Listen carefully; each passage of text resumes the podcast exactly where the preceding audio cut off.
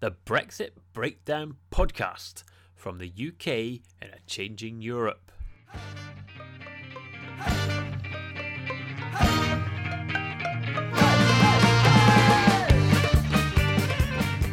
Hello, and welcome to episode 19 of the Brexit Breakdown podcast. I'm James Miller, journalist, author, man on a mission to find out more about Brexit. To that end, I was joined on this episode by Sonia Delesalle-Stolper, UK correspondent for French newspaper Libération. Check out my French accent. And by director of UK and Changing Europe, Anand Menon. And it's a corker of an episode, if I do say so myself. It is by turns interesting when we discuss how Brexit is viewed from France and from Europe. It's funny when we get into a bit of a rammy at around the 25 minute mark. Uh, I lolled when I was listening back to it. There you go. And uh, it's quite sort of touching and human when Sonia talks about how she feels to be French in the UK these days, how that uh, has changed. But we started with what might sound like a stupid question, but uh, you know, trust me, it all made sense. Here it is.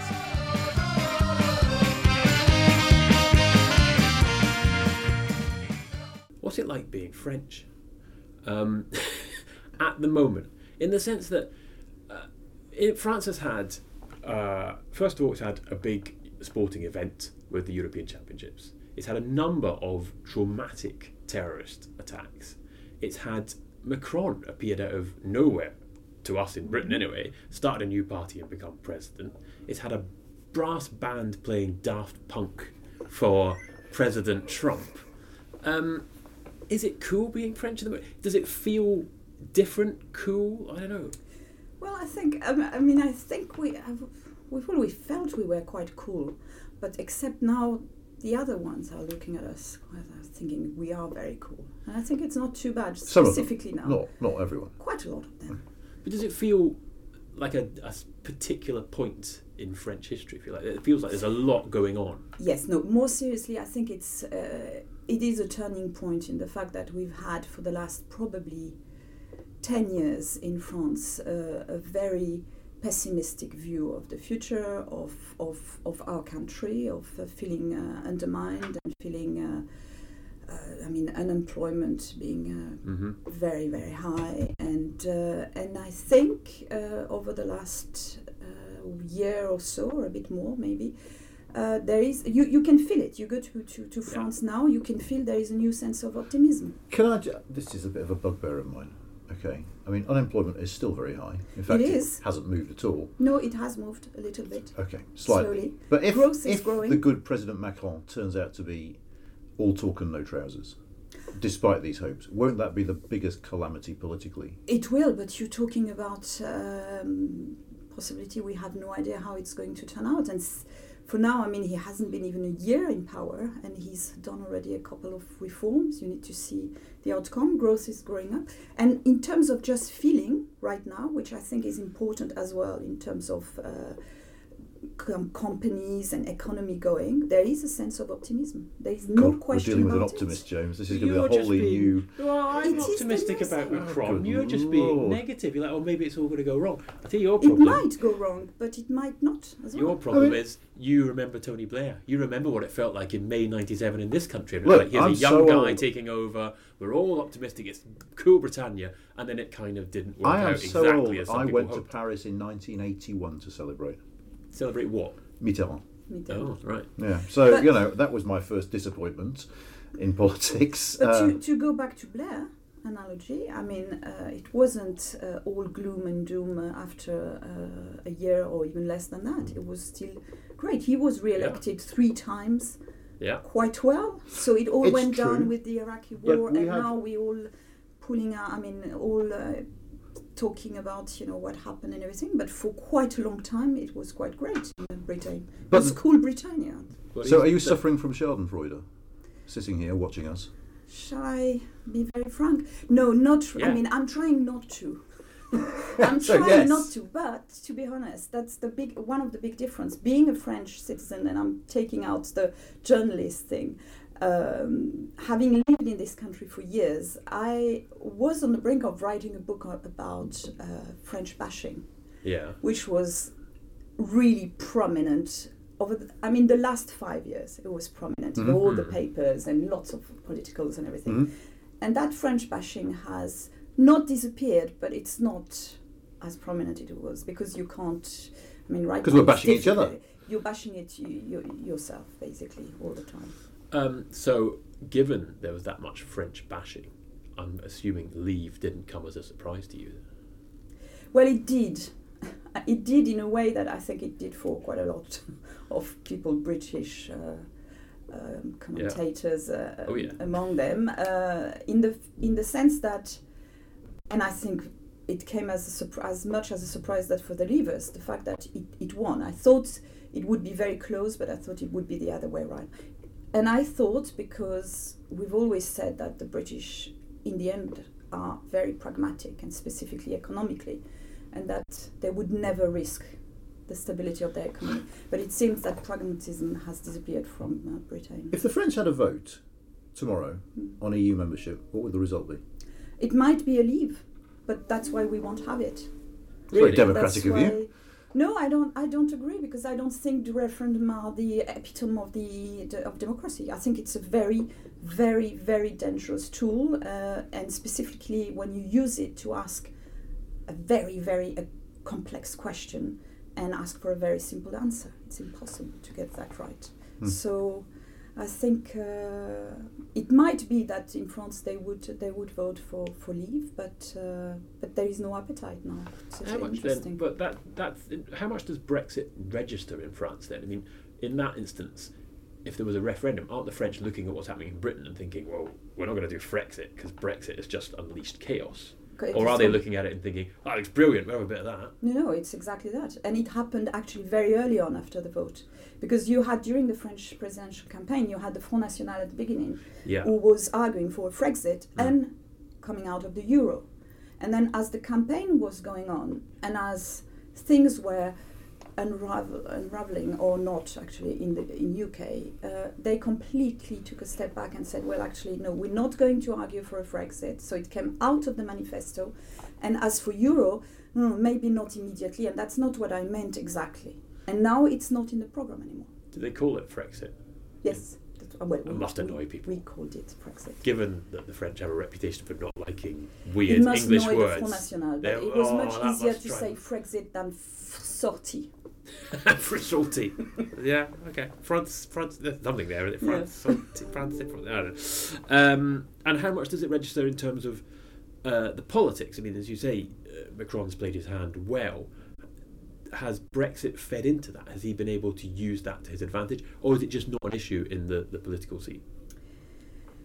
It is much less an issue than it is here. I mean, there is something which, and that is interesting because it, it goes into the Remainer camp, it goes into journalism, um, the, the, the political. There is here that notion that we are all talking about Brexit in Mm. Europe, and it is it is not true. It is not true in France. It is not true in Germany. I write a lot about it, and it's being read a lot about it. That's no question. There is an interest, but it's certainly not a big. You include links to the UK and Changing Europe website Of all course. the time. Okay. You have the age old mention you all the you have the age old problem of correspondents putting up their desk and saying, I've got this great story and they're going, Not interested.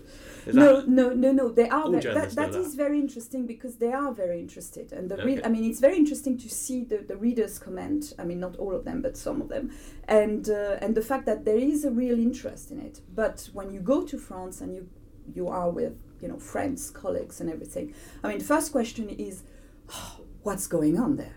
Second question is, what's going to happen to you? And third question is, or it's not even a question, is an, are, are they bonkers or what? So, so, so that's it. But it's not a debate. We don't have dinners where we talk about Brexit for, except Nor when. I'm there, because then and they all accuse me of being obsessed by What's- it, which is not Fre- completely untrue. what's French for bonkers? Um, dément. Um, why aren't they interested in, or why are sort of the, politicians and the people, if you like, not as interested in Brexit? Do they just regard it as the British acting mad? Do they regard it as inevitable that Britain was going to leave eventually because we have this, have always had this sort of slightly odd relationship with the EU? I think there are two things. There are one thing where yes, there is part of that. There is, and spe- I think it's probably a bit more in France than it is somewhere else, maybe in Germany or in Den- Denmark. That feeling that Britain has always tried to get its own special deal or own special opt out or whatever during the, and ha- has always been the the unwilling um, participant of the EU, even if it's Mhm. completely wrong if you look at the facts. But but that's the And you stopped joining uh, twice. true Oh, and that's the yeah. Oh, I perception forgot about with that. uh, yes and, and yeah and de Gaulle was the first one to say no I don't want the British in so so you have partly a bit of that feeling saying okay if they want to go well let them go. Why why would we argue about that? But then there is the other part which is there is as well that feeling that actually European Union without the UK is going to be a, a big challenge and a big difference.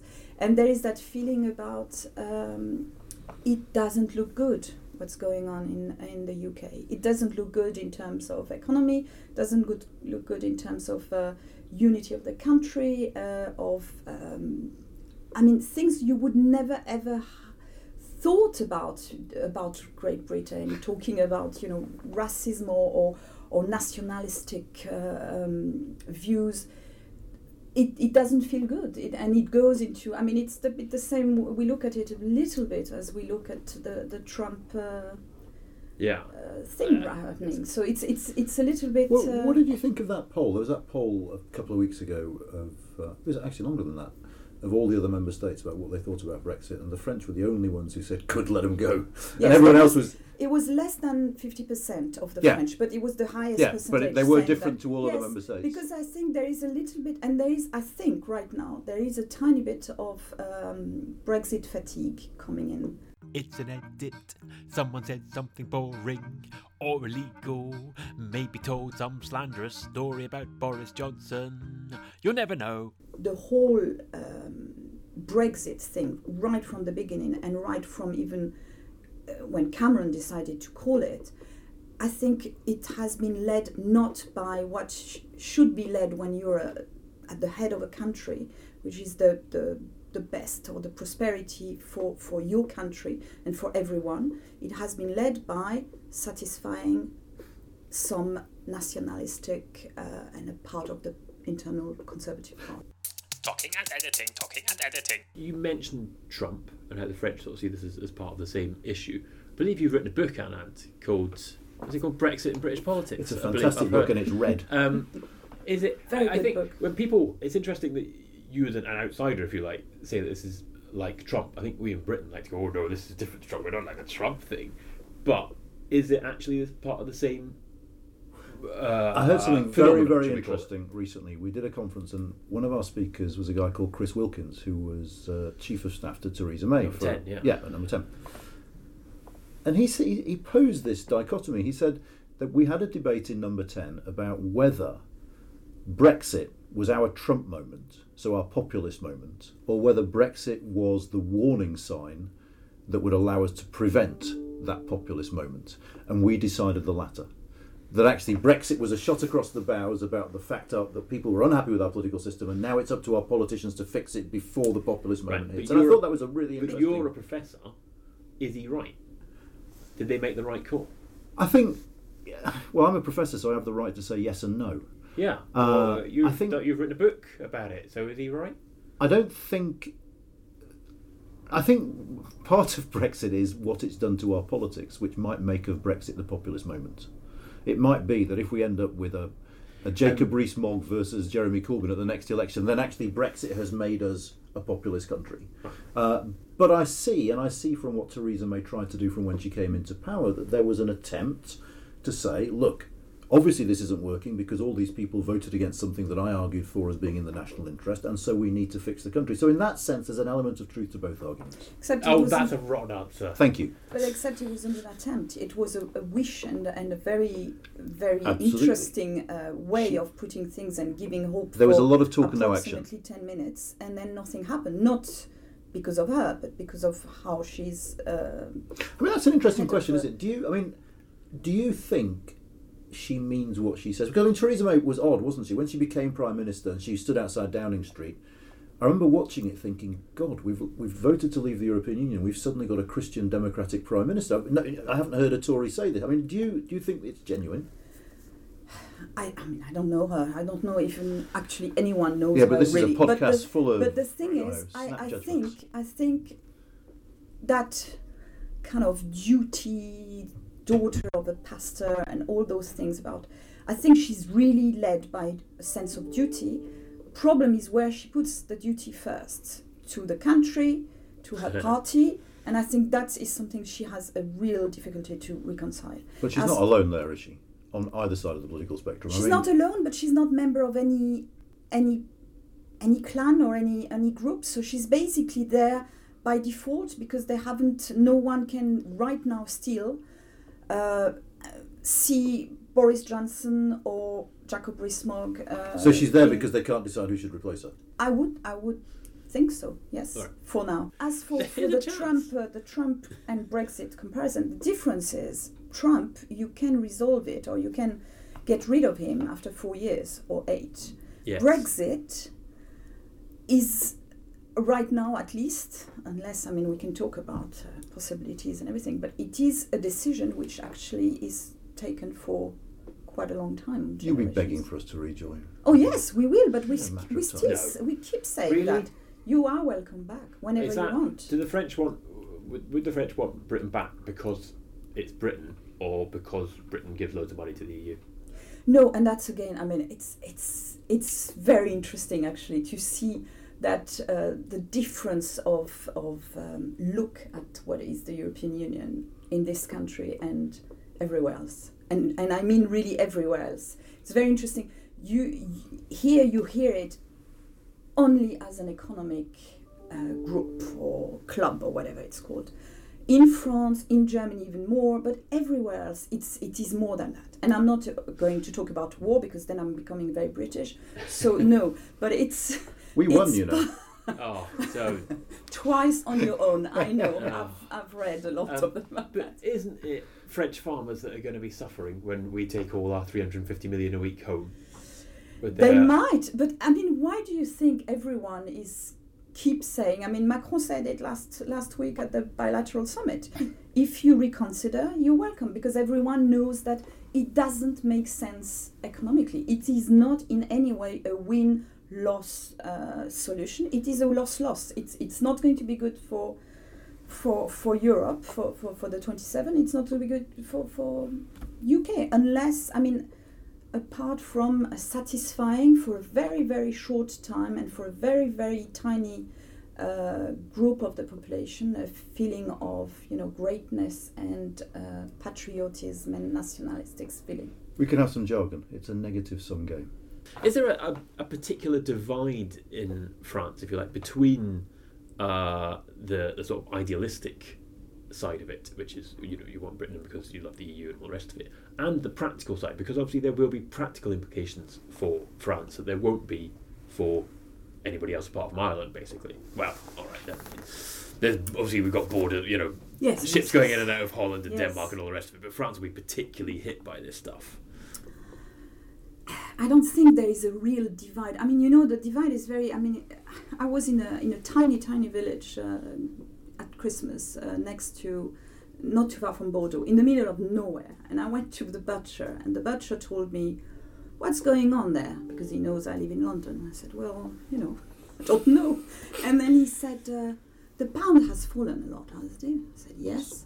He said, "Okay, so it's really bad idea to get out," and that was all for him that was just about am i going to have more money at the end of the Yeah. day or not so and and and there is that sense as well in france and we go beyond the economics which is um, alone you can't be you can't succeed as well as as in a group that that is something and we can go back to the war blah blah but here clearly you have still that i would call it personally an illusion but um, some might disagree that on your own right now in the situation we are in the world it's not going to be great You mentioned the pound.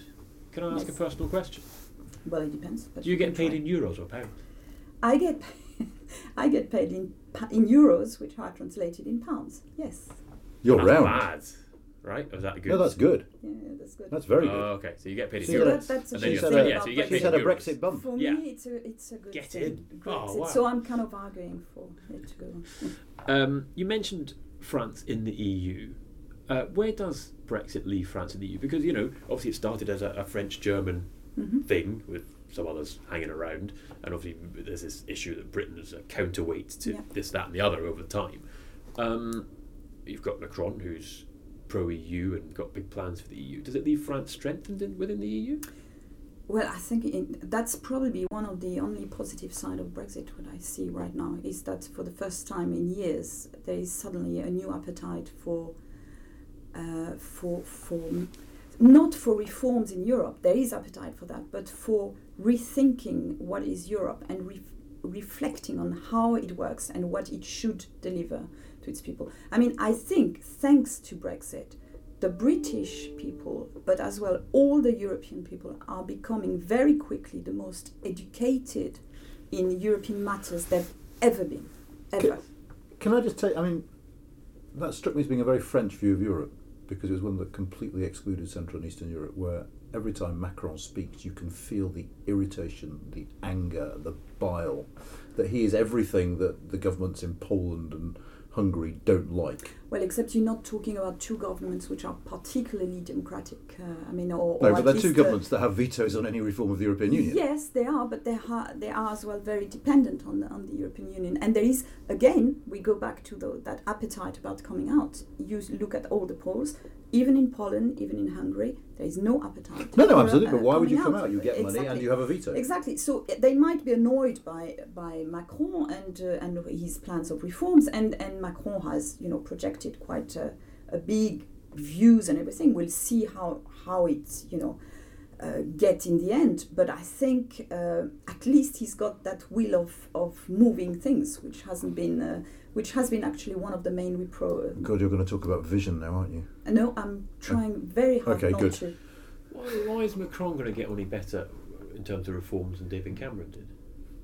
David Cameron tried to reforms do- of Europe, Well, he tried he- very minor reforms he wanted in terms of Britain's relationship with Europe, and that basically Europe shut down as far as I mean, I know I'm. But there's a difference, isn't there? Ca- uh, Cameron wanted a, a deal for us. Macron couches it as a deal for Europe. I mean, that's that's but, oh, that's come on, but they're not stupid. They're going to know it's going to it's going to be a good deal for France. He's going to want at the end of the day. No, but of course, I mean, which head of state, uh, apart from the British one right now, would negotiate a deal which would be bad for your own country? I mean, seriously, yeah, that would be then. Then you would talk about being really dumb. yeah. I mean, if you're a bit smart, you want to something good for your country, the country you've been elected in, but you want as well because you know that you're a very important player in the European Union, and you want to make it work for everyone because you know that if it doesn't work for everyone, as Anand was uh, very rightly saying. Uh, Poland, Hungary, and everything might might just at the end uh, get out, or, or or the whole thing might collapse. And again, it won't be very positive and so good. yeah, I mean, I guess one of his benefits is uh, Cameron always had the thing. Well, well, if I don't get what I want, I might leave. Macron's never going to say that.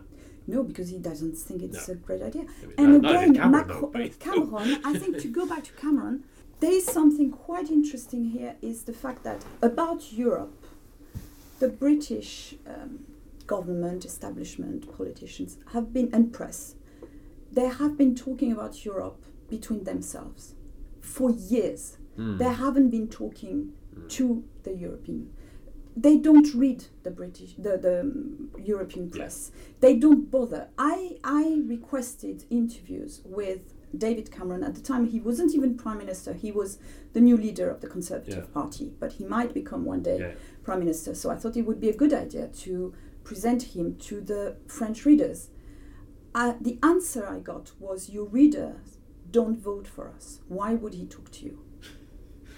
And it tells Yeah. you a lot Yeah. about about that. We ha- we are now a, a group of, of journalists from around the European Union. We have created a club in order to be able to talk to British politicians because on one on one they wouldn't. So now they're coming because they get you know thirteen for the price of one, and it's off, and they get a nice breakfast, English preferably, full English, and. Uh, Yes. And- and got they talk to you. us. Yeah, you And might all get together, to you us. Europeans, but you still have an English No- breakfast because no, it's better than because any we have European the choice. isn't? No, I will tell you an anecdote. We have the choice between English breakfast, uh, Indian breakfast actually as well. Oh, God, they go to the cinnamon club. One. Are you going to the cinnamon club? I'm not saying. And then Oh. the continental one. And uh, when we have a real strong Brexiter, we make a point taking a continental one. Because clearly we will have the thing that obviously they always say. and they always take full English. Well, because it's the best. Because Yes, the of continental course, breakfast I is agree. rubbish. Come on. I agree. What's an Indian breakfast? Because breakfast? Brexit means breakfast. Oh, yeah, cool. What's an Indian breakfast? It's something with lots of spices. That doesn't, The But that doesn't sound like a good idea The at all. Best. With lots of you don't want spices. Egg curry. Breakfast. That's what you want for breakfast. Um, right, well, it's time to make the British pay then, isn't it? The French Macron, leader of the EU as he is now. it's just not. so not true. What? Macron isn't the leader of the EU. No. Who is the leader of the EU? There isn't a leader of the EU. Oh, well, there has to be a leader of the EU. You see, Why? that's, no, there There has to isn't. It was designed not to have a leader. I mean, this is so. This is such a silly view of the European Union. No one leads it. Yeah, but that's that's nonsense. And do you know why Oh, no one on. leads it? Because Look, they created it to prevent the big countries all leading right, it. I get that in theory, but because In practice. come on, Luxembourg is just a fellow traveller, right? Whoever is running Luxembourg doesn't really get much of a. What say. has It's the Macron big changed in the European Union? Come on, the big Well, beasts. who- Juncker is smell from Luxembourg. So the big beasts He's who, well, well, a lot. yeah, but even then, he, and you hate a lot here. they are. Yeah, I know, everybody's very horrible about Borough Juncker. I think it's Uh, been me. in the past, but- when the EC was smaller, the French and Germans managed to uh, reform it the way they wanted if they could agree. I don't think that's true to the same extent now. It's absolutely not true. Come to on, same right? extent. I'm going to be very British here and just confirm to your stereotype that we only think about the cold hard cash. But it's true. The ones that put in the cash, whoever pays the piper calls the tune. Well, no, an because- old saying. but it's like that's- having your cake and eat it. But no, it's true. It's absolutely not No, true, and that's I why the disagree. budget negotiations are totally separate from treaty negotiations because the two are the two cannot be easily linked. I You're telling me that in Europe, Macron has as much weight as the Prime Minister of Finland. No, Right. I'm well, saying- there we go. no, what so I'm saying- a, No, he's so not a leading. he's, He's- not leading. He might have leading the greater influence to- over a consensual process, which is a very different thing.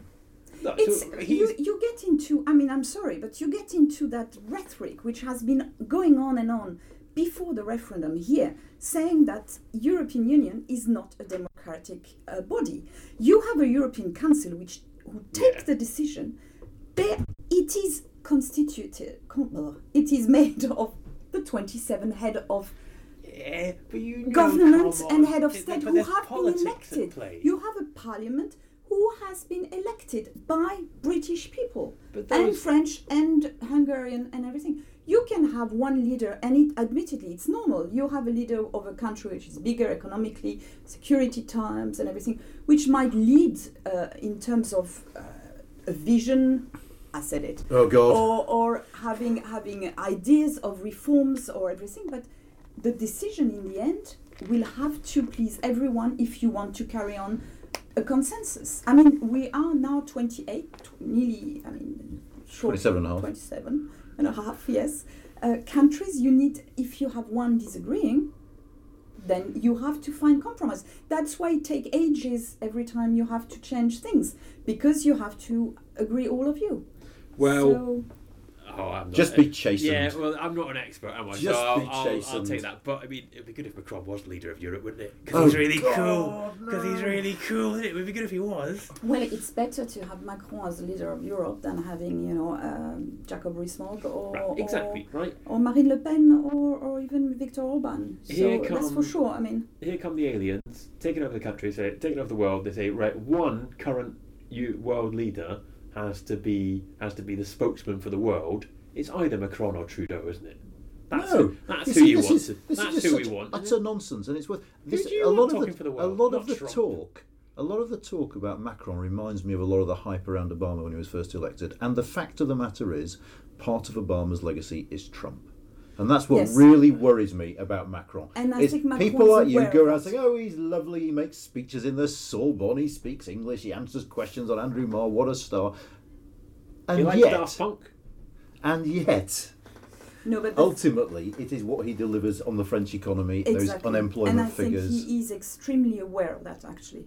And I think he's been very careful he he has. I mean, he really wants to get Europe moving. There is no question about that. I mean, and it's not got just an ego, it's hasn't he? just an, a wish. Well, I think. I mean, of course, you.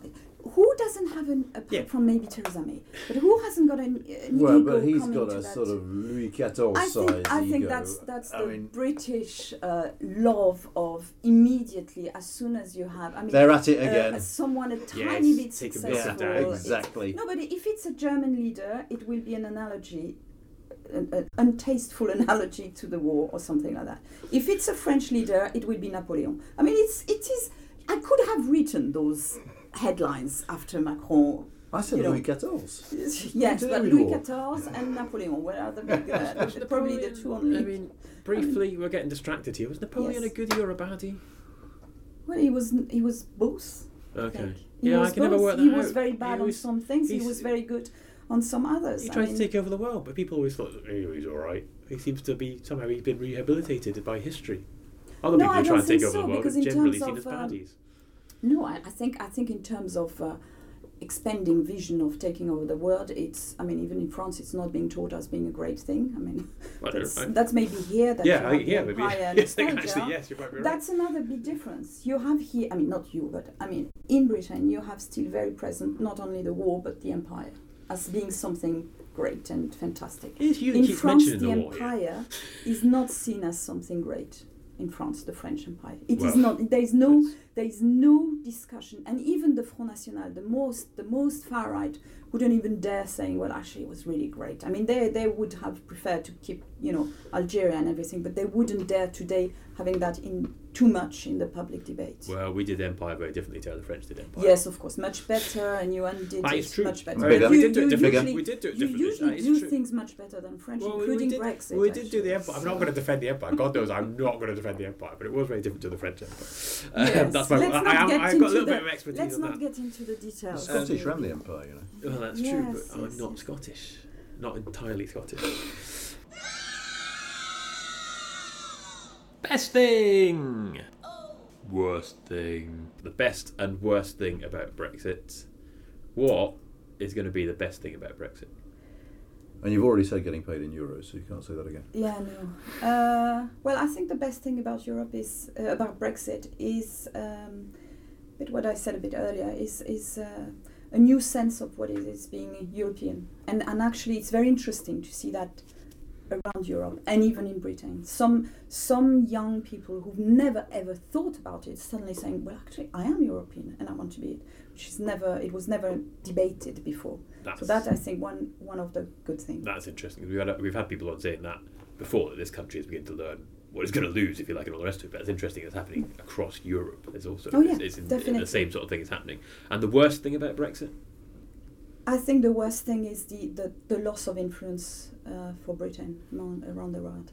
And I think it is very striking. Britain has always been seen in France and quite a, everywhere as a very, I mean, a, as a great country uh, leader and pragmatic and someone you could look up Mm. to, except for some things. But it was mainly that general feeling of admiration, very often. I mean, references about parliamentary democracy and all that. And in one year time, the, the damage already done is is staggering, really. What's going to be the worst thing for France about Brexit?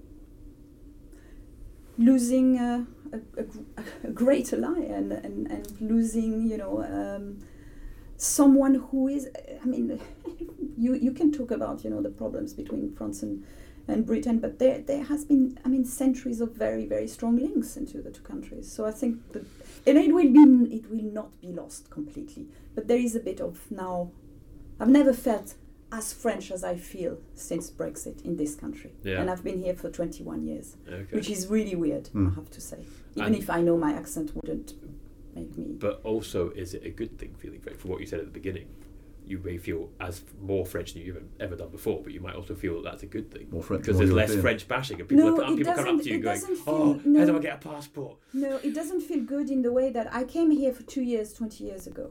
Yeah. And for tons of reasons, I stayed here. And I've never, ever thought about am I leaving tomorrow or next year or in two years' time? I've always thought, we'll see. What happens in life, we decide eventually. It's the first time for a year and a half that I've had that those thoughts, Hmm. which might be good for immigration in this country, but for me personally, that's- I it's think not great. that's It's not. It's Yeah. not great. By any standard, that is sad.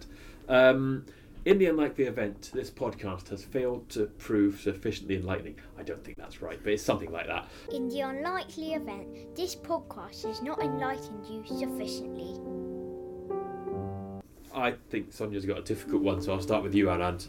Recommendations. Not one of your researchers. Actually, on, what are you going Sonia's- to recommend this Sonia time? has made me think, and I would say Good. it is worth Brits having a glance at the foreign press. Yes. Oh, That's anything- what I uh, wanted in to I particular? have say a, I've got a friend in Berlin who texts me every time that the three or four leading German newspapers do not have a story about Brexit, and it's virtually every day. Uh, Of course. that's a strange relationship. Well, no, but it's, quite, it's just quite interesting. I mean, the point is exactly the point that Sonia made earlier that actually this isn't obsessing them. It's slipping off the radar. It's not a priority anymore. Uh, And there is a bit of fatigue. and I think that gives you a sense of perspective. Fine. Because obviously here we talk about nothing else. But I am a simple man who only has a smattering of French, German, and Spanish. Yeah, yeah, French, German, and Spanish. Yeah, well, probably a that's little the bit. thing. So where do I go? Who do You go which? to El País, you go to Libération, They've you go got to English Le Monde, language you go to Der Spiegel. They translate their articles, Yeah. specifically the one on Brexit, which is amazing in a way because you think, why are they doing that? But clearly, maybe somewhere hoping that someone here will read. Sonia, what's your recommendation for understanding Brexit? So uh, I have just a couple. So one is the um, theatre piece, which is called Ubu Roi, Ubu the King. right. by Alfred Jarry. It was written in 1896. Yes, and it, this is what I'm it has stuff like basically no no it has created a word in French which is called ubuesque an ubuesque situation and it basically um, was the precursor of the absurd theatre Okay. form of theatre so that's one thing Where would I find that? any good bookshop Right. Okay. And the other one would be um, probably the Ministry of Silly Walks from uh, Monty Python.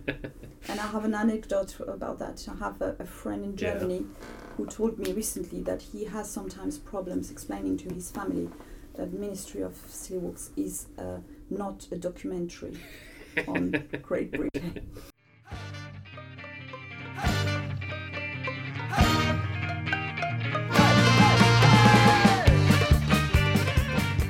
So there you go. That was Sonia Delesalle-Stolper. Generally, um, I loved her accent, but there was one point where I thought she had been speaking to the local badger at Christmas.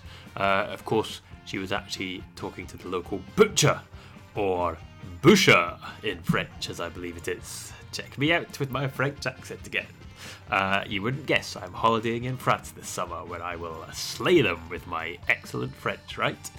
Um, there was lots we talked about there. Uh, lots we argued about. It's fair to say. What's the best breakfast? Who leads Europe? Uh, and whether Napoleon was a goodie or a baddie. Uh, all the cutting edge analysis you get here. Uh, if you've got thoughts on any of these things, uh, please get in touch. I am at Political Yeti on Twitter.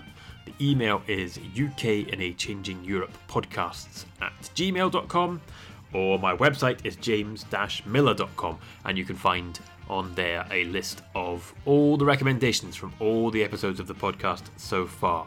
Uh, that was the second recommendation from Monty Python uh, and uh, from a, a surprising source, it's fair to say, um, given the uh, way Monty Python represent the French in the Holy Grail. Um, uh, you can get hold of the UK and Changing Europe on Twitter. They are at UK and EU. They're on Facebook, and their website is ukandeu.ac.uk. So by all means, head there if you want to see previous podcasts or if you've got something you want to tell them about this podcast um, or ask them. I've still got one slot left for a guest in this run of the podcast. If there is a particular male lever you want us to talk to, get in touch and we'll do our best to get him on.